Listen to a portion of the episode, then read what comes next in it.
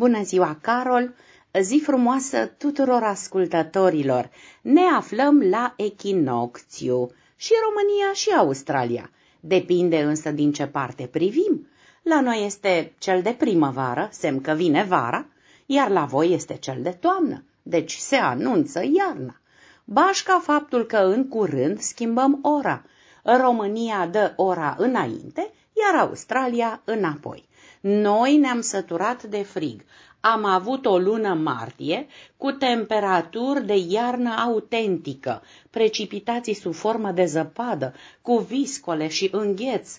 Astăzi zăpada are 2 metri la Poiana Brașov, iar vremea nu dă semne să o cotească spre primăvară. Va ninge în continuare la munte, spre bucuria iubitorilor de sporturi de iarnă, avertizați de salvamontiști să schieze cu atenție, de la începutul sezonului aceștia intervenind în peste 400 de incidente, incluzând înghețul.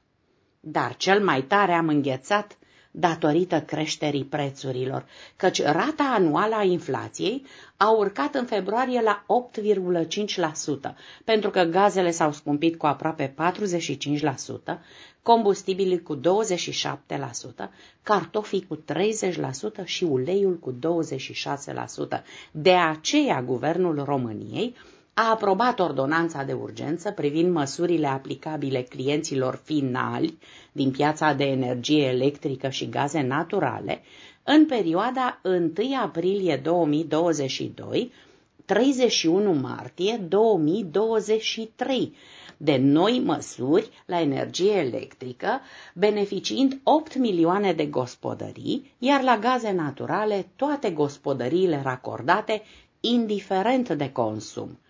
De la banala pâine din brutării, la uleiul de floarea soarelui, atât de necesar pentru gătit, sau la carburantul pentru mașină, orice român resimte direct scumpirile. Totuși, contextul european, teama de război și sau de scumpiri, și mai mari, fac ca oamenii să golească rafturile magazinelor, făcându-și provizii de făină, ulei, conserve, zahăr, românul rămânând cu frica scumpirilor și neîncrederea în autorități. Inflația aduce grele dileme și celor puși să o gestioneze.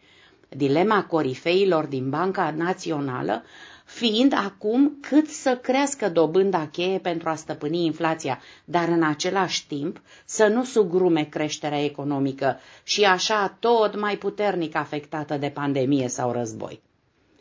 Ne rămân însă muzica și amintirile legate de ea. În anul în care Phoenix împlinește 60 de ani, iar Nicu Covaci, liderul formației, 75 de ani, se pune la cale un turneu aniversar special. Vestea cea mai mare pentru fani este că Nicu Covaci s-a împăcat cu foștii membri ai trupei cu care de mulți ani se afla în relații reci. Nicu Covaci, liderul trupei Phoenix, și Mircea Baniciu, Ioji Capel, Mani Neumann sau Ovidiu Lipan Țăndărică, foști membri ai trupei, aflați în conflict deschis de foarte mulți ani, s-au împăcat. Un asemenea an merită o sărbătoare specială, merită pace și armonie spre bucuria fanilor. Nicu Covaci invită pe scenă pe toți cei care au trecut prin Phoenix de-a lungul istoriei. Citez. Au trecut vreo 40 de persoane prin Phoenix. Au și murit mulți între timp. Vreau să invit însă pe cei care mai sunt pe scenă. În România nu cunosc nicio formație care să fi rezistat atâția ani, chiar pe plan internațional sunt puține trupe care cântă de 60 de ani. Că tot vorbim despre oameni, să pomenim despre recensământul populației. El este una dintre cele mai vechi cercetări statistice, organizat pentru cunoașterea dimensiunii și a unor caracteristici ale populației ce se află într-un anumit teritoriu. În epoca modernă, recensământul se organizează în fiecare țară, de regulă, odată la 10 ani. În România, în perioada 1859-2011, s-au desfășurat doar 12 recensăminte. Al 13-lea recensământ trebuia să aibă loc în 2021, dar a fost amânat din cauza pandemiei de COVID-19 pentru a evita infectarea recenzorilor. Din această cauză va fi primul recensământ realizat în România în perioada 14 martie-17 iulie 2022, în care se vor colecta și date online.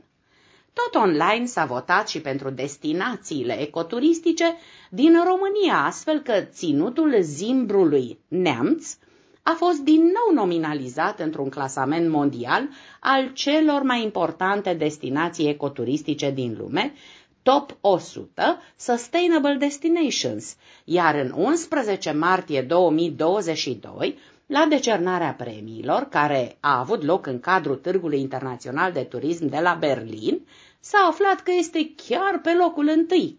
La competiția din acest an au participat areale din cele două Americi, Africa, Oceania și Asia, iar din Europa, zone din Croația, Germania, Malta, Portugalia, Spania și Suedia.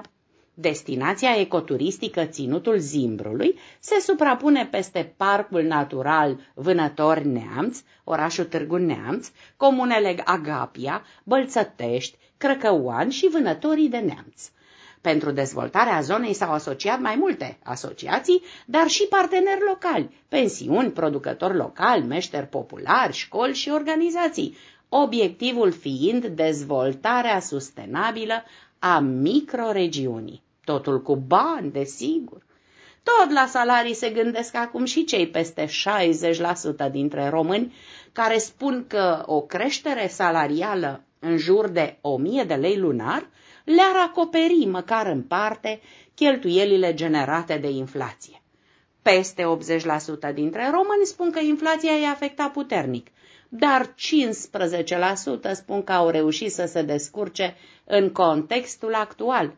Concluzia care apare în raportul mondial al fericirii, un studiu anual sponsorizat de Organizația Națiunilor Unite, arată că România e o țară din ce în ce mai fericită, ajungând pe locul 28, în timp ce în urmă cu șapte ani ocupa locul 86 din cele 150 de țări studiate. În 2022, potrivit clasamentului, anul acesta, țara noastră a reușit să depășească scorul fericirii pe care îl au cei din Spania, Ungaria sau Japonia. Eu cred că dacă mai apelăm și la ceva tratamente naturiste pentru creșterea imunității în această perioadă, pentru cei vulnerabili, copii și bătrâni, vom fi și mai fericiți. Cătină cu miere, unu, două lingurițe pe zi, ceaiuri de ghimbir, chimen, busuioc, cimbru, să consumăm hrean, muștar și nelipsitul usturoi. Vă doresc sănătate, fericire și bucurii pentru SBS Radio, a transmis din București, România, Anca Rodica Turcea.